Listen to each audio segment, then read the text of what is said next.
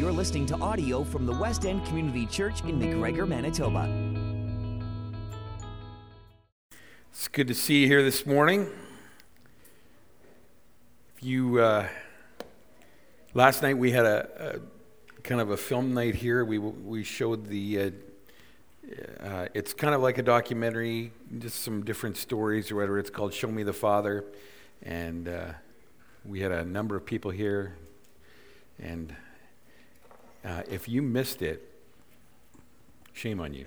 Uh, no, if you missed it, uh, then just you know we're going to try to to get a copy of that DVD and put it in the church library. And uh, I'm just going to say it's worth it. Uh, and you can talk to the people who were here. Um, they they said it was good, and I'm not I'm not lying here. It was really really good, and uh, I think uh, I think everybody should just kind of see it. It just uh, it's about parenting. It's about fatherhood. Um, it's about family. It's about love, and uh, it's guaranteed to make you kind of tear up a little bit. And am I, am I doing that? That's kind of annoying. Uh, well, we'll just keep keep an eye on it. Well, it is good to be here this morning, and it's good that we can open up the Word of God. And we come this morning to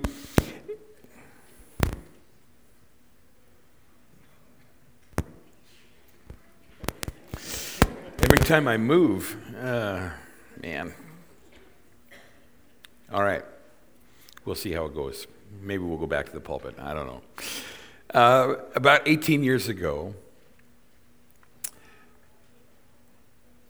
more or less, we uh, came to church and uh, we went home from church. And uh, as was our habit back then, we asked the kids um, how their Sunday school class was, what they talked about. Well, when we got to Benny, uh, we asked him, How was Sunday school? And what was your story about? And so Benny said, Well, a bunch of people went on a picnic. And uh, if you can believe it, there was so much food that was left over that they all had to clean up.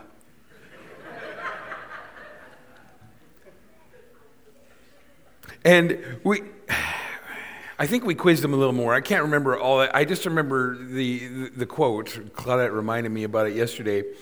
And it, it was very clear to me that Benny was more focused on the work that had to be done after the picnic than he was about the fact that there were a whole bunch of people that were fed by just a small, very tiny amount of food. And uh, I, was, I was struggling yesterday about, you know, just kind of finding a way to open up this sermon on John chapter 6. And Claudette reminded me about this story about Benny. And uh, it just got me thinking that we are so often more focused on the things that surround our relationship with the Lord Jesus than we are about Jesus himself.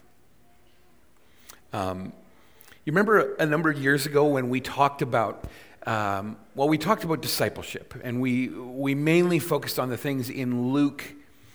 And, and uh, I, I gave you a quote by a guy by the name of Rick Reed, who said something to this effect. He said, um, when we talk about our relationship with the Lord Jesus Christ, when we talk about our salvation, when we talk, we, we talk more about the benefits and the blessings than we do about the cost. And we would never walk into a store and, and hear all the attributes of, of what we want to buy without understanding what it is going to cost us. And to a certain extent, maybe not even to a certain extent, it's the same thing with with following Jesus.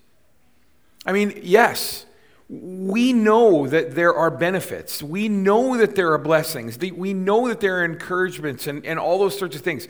But there is a big, a, a vast, a large cost in following Jesus. And we rarely talk about that.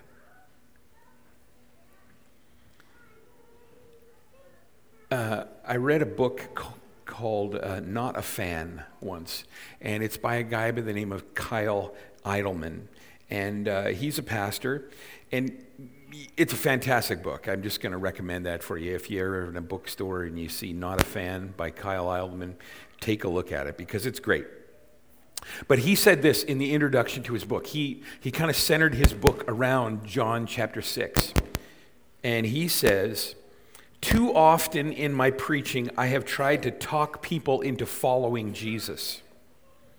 I have wanted to make following him as appealing, comfortable, and convenient as possible. And I want to say that I'm sorry. I know it's strange to start off a book with an apology, but I want you to know that, that the journey I'm inviting you on is one that I've been traveling, and it is a journey that I continue to be on. And I should tell you, it hasn't been easy. It is more comfortable to be part of the crowd, and I know typically you put something in the introduction to a book that makes people want to read it. You have a celebrity write something or you have someone else write it so that this person can tell you all the readers how great the writer is. At the very least the author should write something in the introduction of a book that makes people want to read it. I'm not sure if i've done that my guess is an apology from a man who got it wrong for a long time doesn't exactly inspire confidence but i want to be clear that this book is not just information on a page or a pastor's commentary on the scriptures. This book is written by one of those in the crowd in John chapter 6 who thought Jesus was great, but was really only in it for the free meals. I hope that you will read this book and discover with me what it really means to follow Jesus. I will talk more about repentance than forgiveness. I will talk more about surrender than salvation. I will talk more about brokenness than happiness, and more about death than about life. The truth is, if you are looking for a book about following Jesus that lays out a comfortable and reassuring path, you won't find it here. Don't get me wrong, I want you to keep reading. But I want to be upfront and let you know that there won't be a lot of free bread. All right, I'm just going to use this. I mean, does that resonate with you?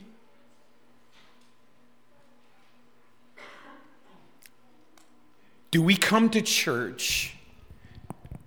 Eh, Okay, let me just preface what I'm about to say, what, this whole entire sermon. Let me preface it by saying this I am I am not trying to be judgy here.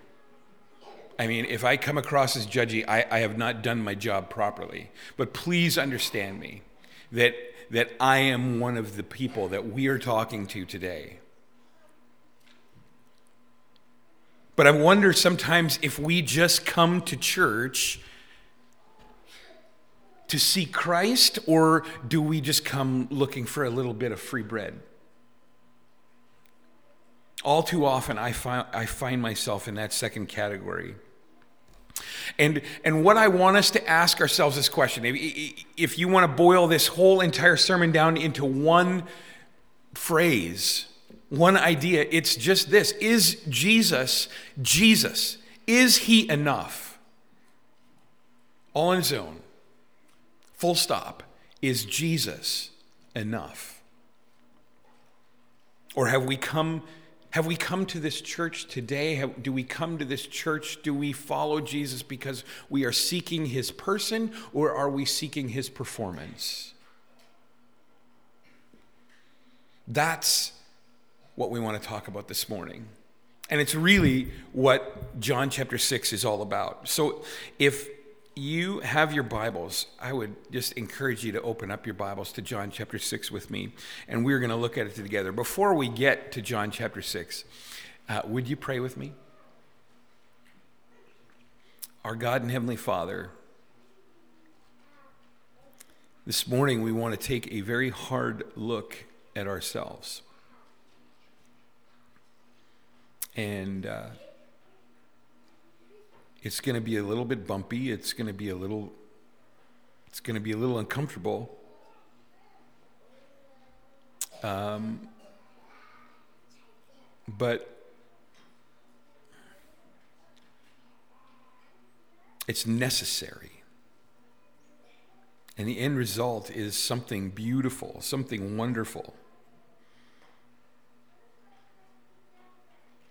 And so, Father, I pray that you would help us to, to just be honest with ourselves and, and, and honest with you, to give ourselves a fair evaluation of where we are. We pray this in Jesus' name. Amen.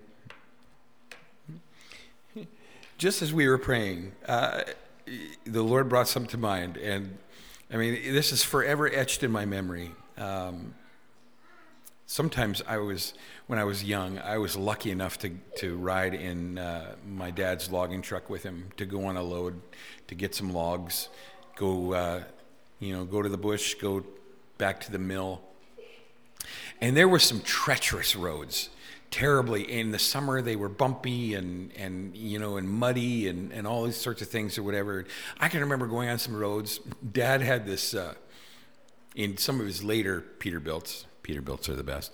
Uh, in some of his later Peterbilts, he had this thing called the air chair. I'm sure some of you know it or whatever. But so he would be he would be uh, just sitting pretty in his chair. He'd be zooming along, and, and he would be bouncing up and down in this chair and just loving life. And I'm on this bench seat and hitting the ceiling every time he hits a bump or whatever. And it was bumpy and it was uncomfortable, and oh, it was all these things. But it was, it was awesome because I was with my dad. And that's sometimes the way it is with our relationship with the Lord Jesus. Sometimes it's bumpy. And sometimes it's hard and, and uncomfortable. But isn't it worth it? Isn't it worth it to be with our, our, our Father? John chapter 6 is a long chapter, and, and we need to get all the way to the end, so um, we're not going to belabor that anymore. This is the longest chapter, one of the longest chapters in the entire Bible. It's definitely the longest chapter in the, in the Gospel of John. Uh, and, and as we have said, as I alluded to at the very beginning with the story about Ben, this chapter starts in the first 14 verses with the, the feeding of the 5,000. It is a, uh, a story that we're all familiar with. If you've ever gone to Sunday school, even if you haven't gone to Sunday school, everyone's heard about the feeding of the 5,000. And um, it was a tremendous miracle. I mean, you know, we were debating last night uh, at home. You know, there's always a debate. There were even more than 5,000 people there, probably wives and, and children, and, and probably double or maybe even 20,000. Or, or it doesn't matter. Who cares how many people were there? Even if there was 100 people there and feeding five loaves and two fish, that's awesome. I mean, I digress. Um, it's just, it's important that we have, to, well, John chapter 6, we have to start with the feeding of the 5,000 because everything that happens after in John chapter 6 is because of the miracle of the feeding of the 5,000. Everything that happens is, is precipitous of, of what happened when Jesus took those five loaves and those two fish and fed 5,000 plus. Okay? So that's what happens in the first 14 verses of the chapter. And we aren't, we aren't going to take the time to read it. If you want to take some time this week in your quiet time to read it, I would say go ahead and do that. What we want to do, though, um, is, is to focus on what happens after the miracle. Um, an interesting fact about this, this miracle, the feeding of the 5,000, is it's recorded in Matthew, Mark, Luke, and John. However, everything that happens after that we're going to talk about today in John for the rest of the chapter, John is the only one who records this th- that part. He records the aftermath of the miracle. The, the, other, pro, uh, the other gospel writers don't do that. Um,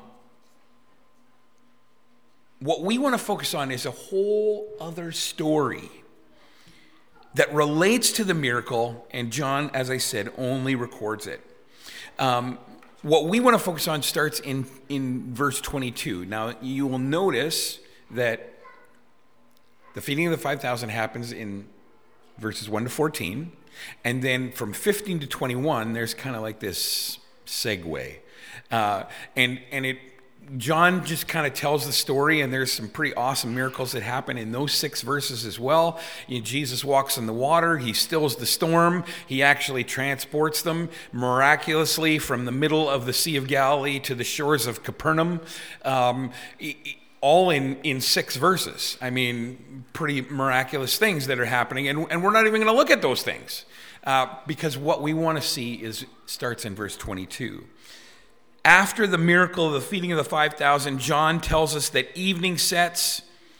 Disciples get into a boat. They're rolling on their way back to Capernaum, the northern coast of the Sea of Galilee. Jesus isn't with them. The storm comes up. They get scared. Jesus comes walking on the water. He stills the storm. He takes them back to Capernaum miraculously, and that's how they get back there. Now take a look at verse 22. Here's what it says. John chapter 6, verse 22. On the next day, the crowd that remained on the other side of the sea saw that there had been only one boat there, and that Jesus had not entered the boat and his disciples, but that his disciples had gone away alone. Other boats from Tiberias came near the place where they had eaten the bread after the Lord had given thanks and so when, G, when the crowd saw that Jesus was not there, nor his disciples, they themselves got into the boats and they went to Capernaum seeking Jesus. And when they found him on the other side of the sea, they said to him, Rabbi, when did you get here?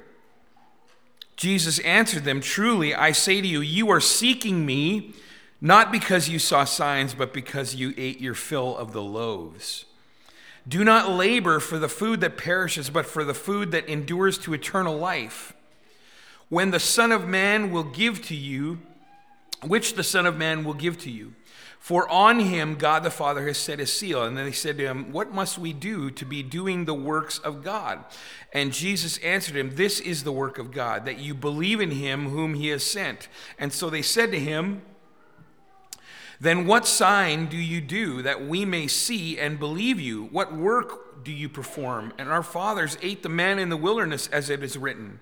He gave them bread from heaven to eat. And Jesus said to them, Truly, truly, I say to you, it was not Moses who gave you the bread of heaven, but my Father gives you the true bread of heaven. For the bread of God is he who comes down from heaven and gives life to the world. And they said to him, Sir, Give us this bread.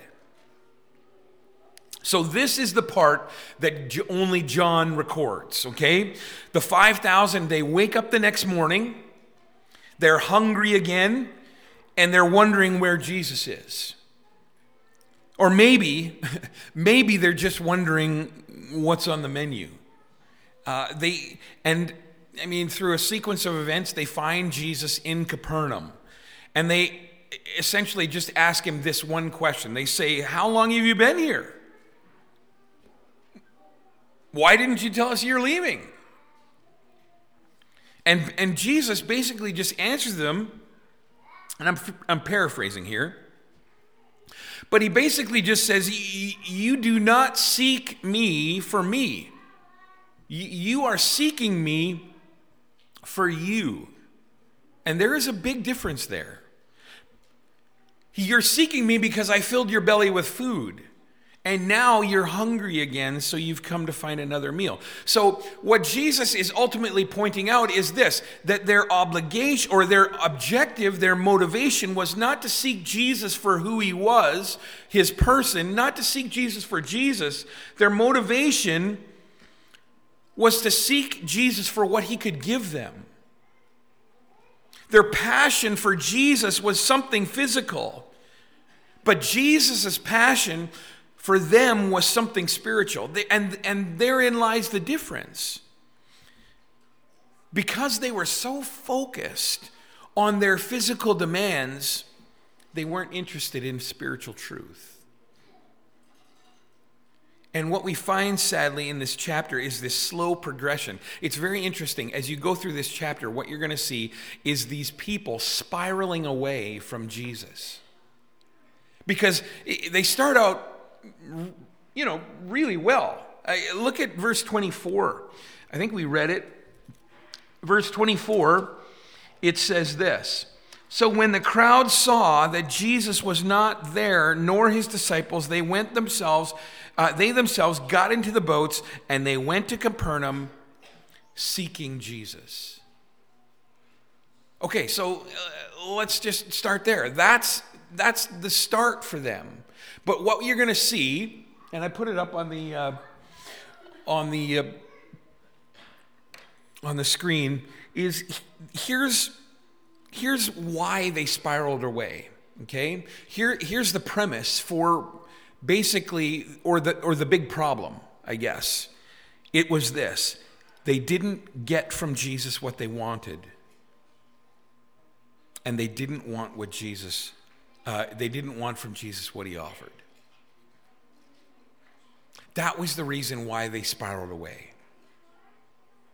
Because everything was surface, everything was physical, everything was, was just skin deep, really their relationship or their hold or their, or their connection to Jesus was so tenuous that they spiraled away. And, and we can see it in this chapter, and I'll just point it out to you really quickly.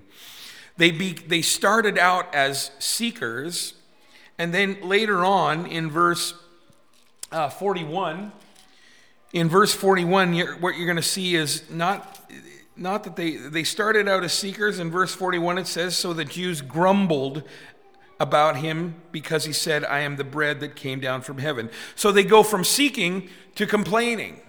And then a little bit later on um, in verse uh, what's the next one read Thanks, buddy. Verse 52. In verse 52, what you're going to see is then the Jews then disputed amongst themselves, saying, How can this man give us his flesh to eat? So they went from being seekers to complainers to quarrelers. And then look at verse 66. After this, many of his disciples turned back and no longer walked with him. So they go in the span of a a day or so, really? In a very short amount of time, they go from being seekers to complainers to, to arguing to, to quarreling and then ultimately to deserting. And the reason why was because they didn't get from Jesus what they wanted. And they weren't interested in getting from Jesus what he offered. That's the difference. And that's what we're going to see. There's a downward progression here. And so, uh, just as we go through in, in the last few minutes that we have here together, I just want to ask us some questions. Okay, I know that we've gone through this really quickly so far, but I just want to ask us some questions. I, instead of points or, or uh, you know just things to remember, I, I want us to, to ask ourselves some really some really important questions, some questions to take home uh, as we go through the rest of this chapter. I want, I want you to ask yourself these questions. I want me to ask myself these questions. I want us all as a church to ask these questions.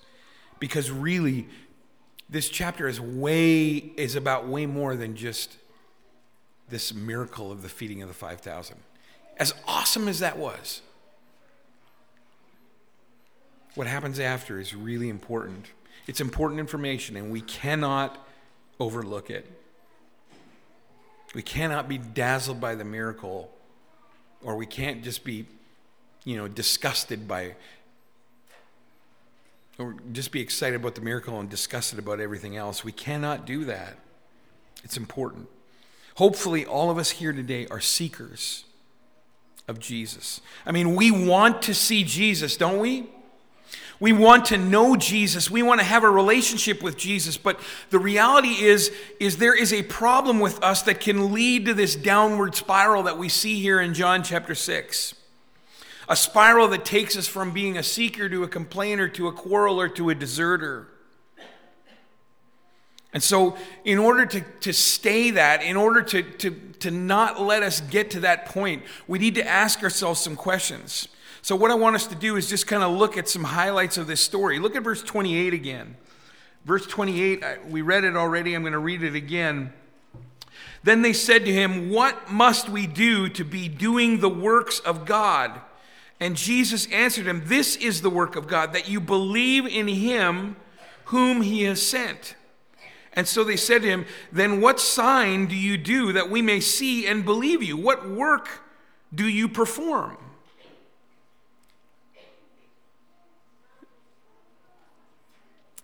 That is not a misprint. This is 24 hours after he has fed thousands of people with two fish and five loaves of bread.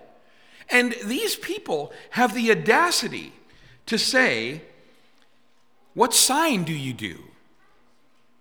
To be doing the works of. Uh, what must we do to be doing the works of God? And then what sign do you do that we may see and believe you? Are you joking? Are you kidding me?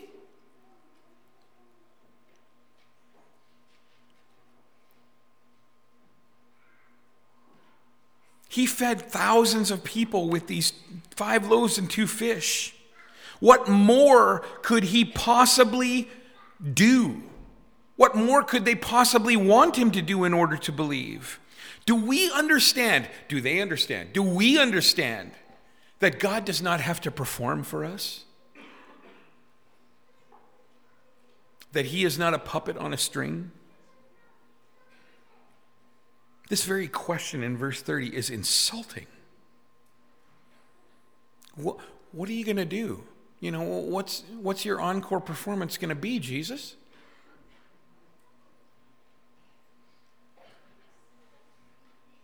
What are you going to do to bestow upon us so that we might actually believe in you? This is the way that these people were coming at Jesus. What, what have you done for us lately? Like today. I mean, yeah, that was really great yesterday, but, but what about today? Before we're too critical of these people that approach Jesus on the shores of Capernaum,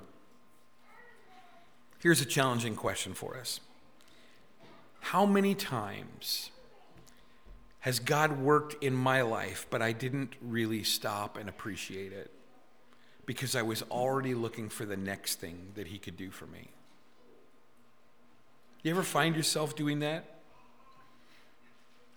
How quick are we to move on to the next thing without really appreciating what God has already done for us? Do I spend more time praying for something that I want than I do about praising God for what He's done or, or even for who He is? I mean, I can't tell you the number of times where I, I just I feel convicted now because I just I have my list and I just kind of th- slap it down on the table. I just present it and I just say, "Here you go, Lord. This is my list." And I really don't even stop to thank him for for when he does answer prayer. And even for when he doesn't answer the way I think that he should answer because it means that his best is better than my request. Sometimes I think we get in the habit of just this, just meet my needs, Lord. And, and, it's okay that we say that because we use the word needs instead of wants. Do this, do that. Or, in other words, you know what we're saying? We're saying, Lord, feed me again. Feed me. Do you see that? Do you do that? I know I sure do. And, and it, please don't please don't misconstrue what I'm saying because it is God says to bring our request to him. That's that's not what I'm saying. That is not a bad thing. We do need to to share our concerns and the, and the things that we need with the Lord Jesus. We do need to do that. But there has to be a balance, right? How about pausing? How about how about I pause long enough to give him thanks for what he's already done? to praise him for who he is. Well, there's a continuing dialogue here. Verse 31. Verse 31 says, Our fathers ate the manna in the wilderness, as it is written, He gave them bread from heaven to eat. And Jesus said, Truly I say to you, it was not Moses who gave you the bread from heaven, but my Father gives you the true bread from heaven. For the bread of God is he who comes down from heaven and gives life to the world. And they said to him, Sir, give us this bread. So, in this continuing dialogue, you know, these people, they're not only questioning here, but now they're, they're turning into something else. They're, they're turning demanding. They say, Why don't you just give us this bread? They say, you know, our forefathers were fed by Moses in the wilderness. They, God, you know, Moses fed them manna. And God says, uh, or Jesus says, that wasn't Moses. That was God the Father who did that. Um, and, and then and then he goes on and he says, and oh, oh, by the way, God has provided for you a better bread a better bread that is going to offer you more sustenance than that manna was in the wilderness for your forefathers. And so they're going, Oh, that sounds good. Give us some of that bread. Um, I don't know if John just didn't record it or, or if Jesus really was this patient. He probably was pretty patient. Um, but do you notice, you know, when people are constantly not understanding what he is trying to say to them. He's speaking to them in spiritual terms, and they're thinking purely in natural physical terms. And it, I mean, does this conversation not sound familiar to you? John chapter 4, the Samaritan woman? I mean, it was the same thing. He was talking about water here instead of bread in John chapter 4. And he's basically saying, I'm the living water to this woman at the well. If you have a relationship with me, I am going to quench the deepest thirst in your soul. That, that this well can only touch physically. I am going to give you something completely different. And, and the Samaritan woman said, Well, give me some of this living water so that I don't have to come back to this well again. She didn't get it. I mean, ultimately she did, and, and, and her life was changed. But the same thing is happening here in John chapter 6. In this other conversation, the people aren't getting it. They're, they're, we're hungry, Jesus. We want bread. We've shown up here, we've come ashore, and we would like you to give us some bread. How about some bread? Hey, I've got a good idea. Give me some bread. And Jesus says, you don't, you don't understand. I have bread for you that's come down from heaven. Because if you have a relationship with me, it is going to satisfy the deepest hunger of your heart, and you are never going to hunger again when you know me, because I'm going to satisfy your soul. But their only response is, why don't you just give us the bread? Stop talking about it, Jesus, and give me the bread.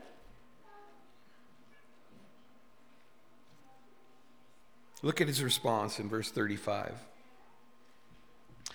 Jesus said, I am the bread of life, and whoever comes to me shall never hunger, and whoever believes in me shall never thirst.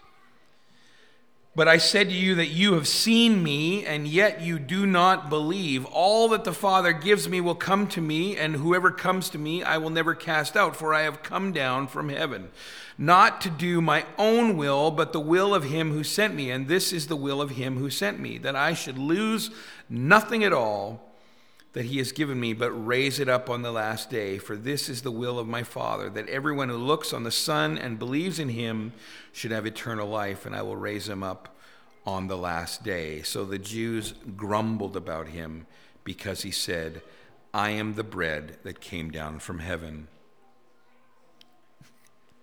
So back in verse 14, we didn't read it, but just take my word for it.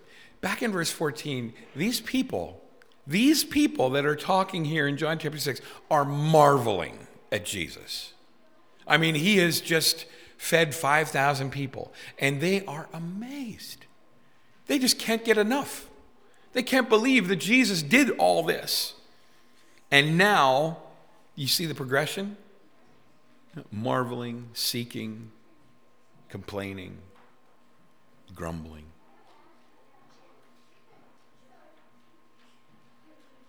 Now they're redu- they, now they have reduced him to something else. Look, take a look at, at the next verse in that passage.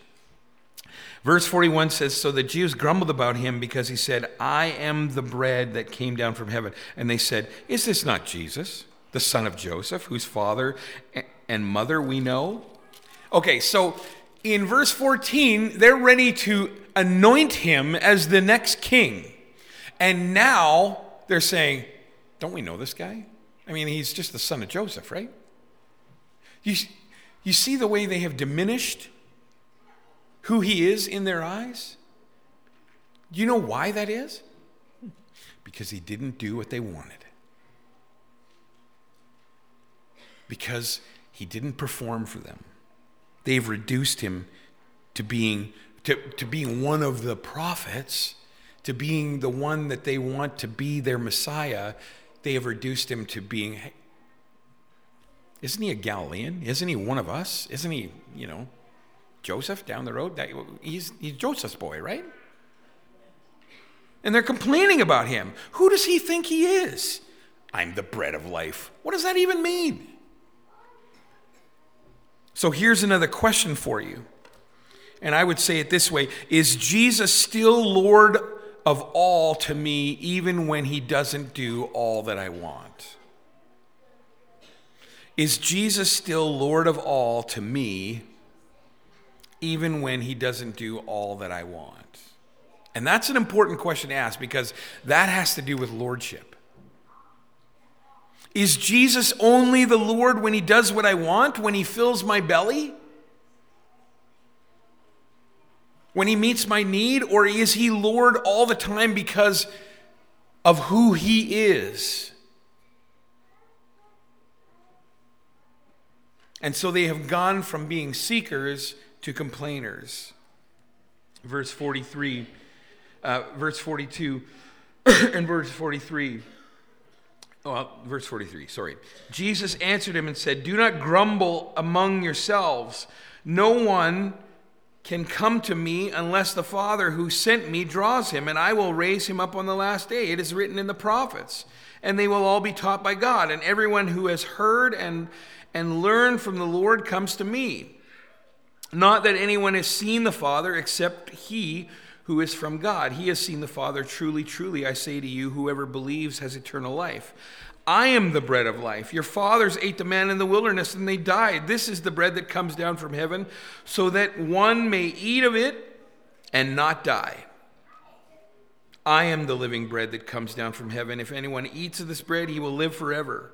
But the bread I will give to the life but the bread that I will give for the life of the world is my flesh. And then here's the next progression, verse 52. The Jews then disputed amongst themselves, saying, How can this man give us flesh to eat? That still, they're not understanding. Still, they're going. And I mean, there's a lot here that we're just reading. We're trying to get to the end of the chapter. There's a lot here that we, we just don't have the time to cover.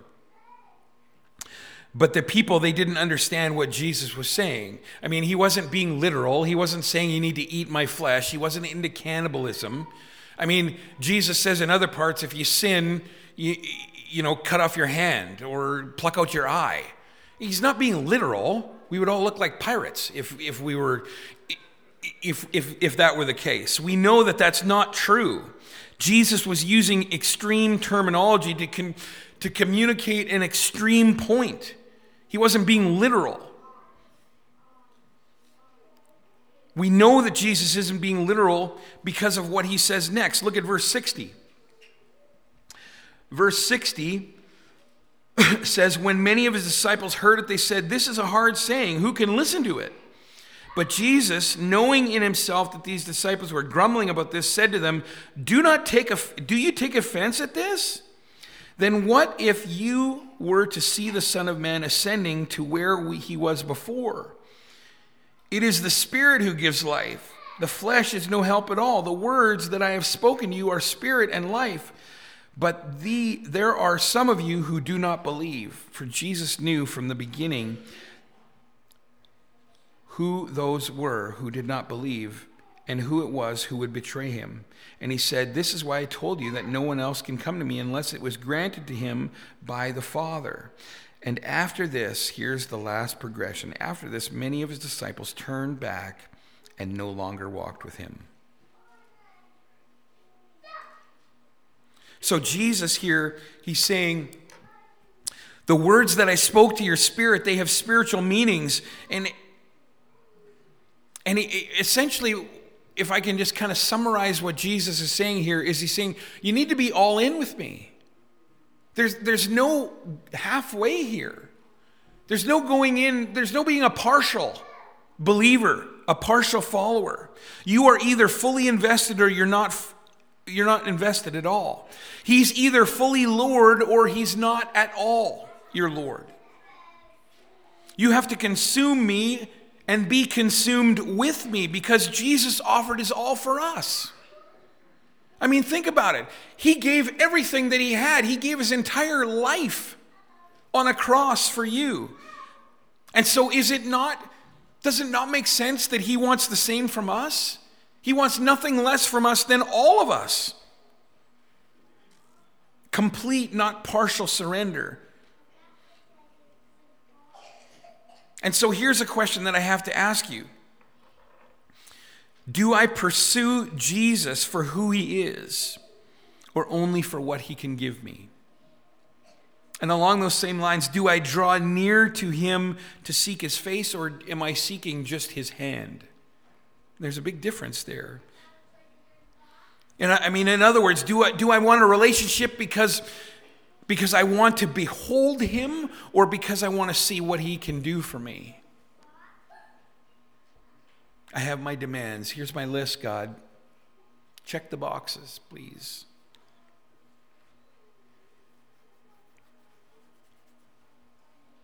There's just so much more that we could say about this chapter, but we need to get to the, to the end of it. And the end of it is well, verse 66 is incredibly sad. Verse 67 to the end is, is kind of like the happy ending. Uh, Jesus has another conversation. I mean, this whole book is, is made up of conversations with Jesus. Jesus turns to the 12, the ones that he selected, and here's what he says. Verse 70, uh, 67 so Jesus said to the twelve, Do you want to go away as well? And Simon answered him, Lord, to whom shall we go? You have the words of eternal life.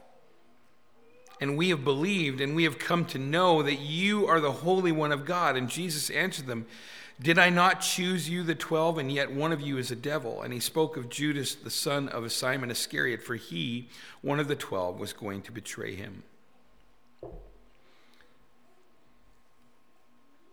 So Jesus turns to these 12 people, these 12 men that he has spent all the bulk of his time with, and he says, Hey, do you want to go away too? As he's watching these people walk away. And I just love what, what Peter says here. Uh, I'm paraphrasing again, but, but he basically says, Where, Lord, where should we go? Where else would we want to be? You are the only one, God. You are everything. You are our hope. You are our joy. You are our peace. You are our salvation. There is no one else, Jesus. There is nowhere else for us to go. There is nowhere else that we would rather be. And then, and then and then he says, and on top of that, we believe that you are the Christ. You are the Son of the living God. You have the words of eternal life. There is no one else. Can I be so bold as to say that that is exactly the place that each and every one of us has to get to? That has to be the foundation. I mean, everything else, the blessings and the benefits and, and everything, yeah, that's all still there. But, but we need to just toss that aside for a second. We just need to say, You are the Christ. Jesus, you are the one. You are the living God. You have the words of salvation. You are the hope, the joy. You are the peace. You are eternal life. So, I guess the last question we're going to circle around eh, two more questions. Here's the first one Am I convinced that Jesus is the Christ, the Son of the living God? And don't skip over that. Ask yourself that question Are you convinced? Because if you're not, that's a big issue, that's a big problem.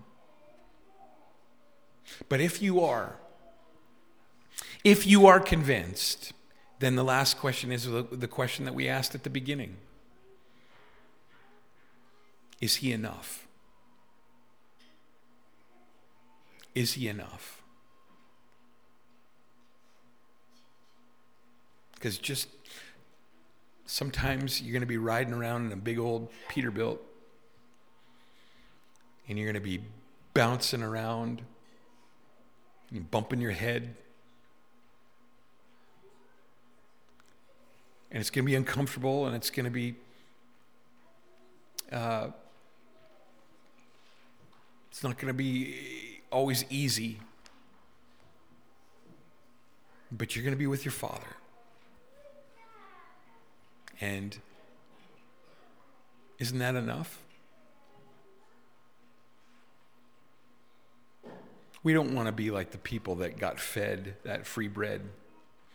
We don't want to be the people that's, that, that sought Jesus, that, that seeked him, and then they just kind of progressed away. They complained and they argued and they ultimately deserted. We don't want to be those people. I want the West End Community Church to be the people that are convinced that Jesus is who he says he is. Full stop. That's enough. He is enough.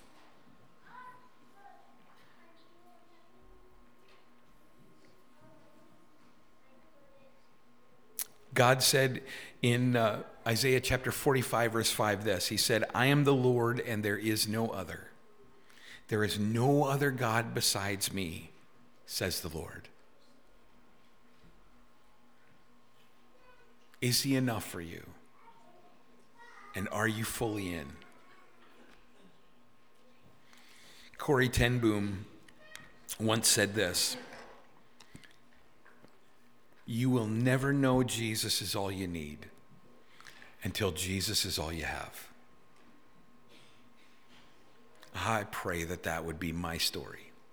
I pray that that would be your story. I pray that that would be our story as a church. Amen.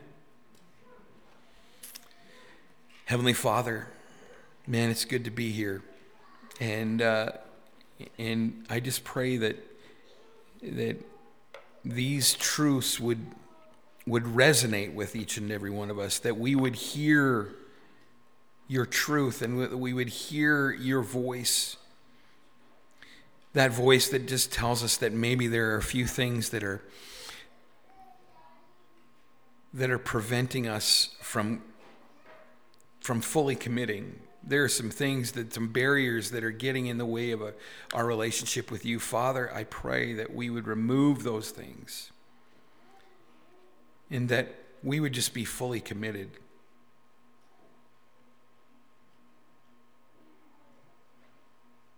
You are a good god and i thank you for your patience with us as we learn.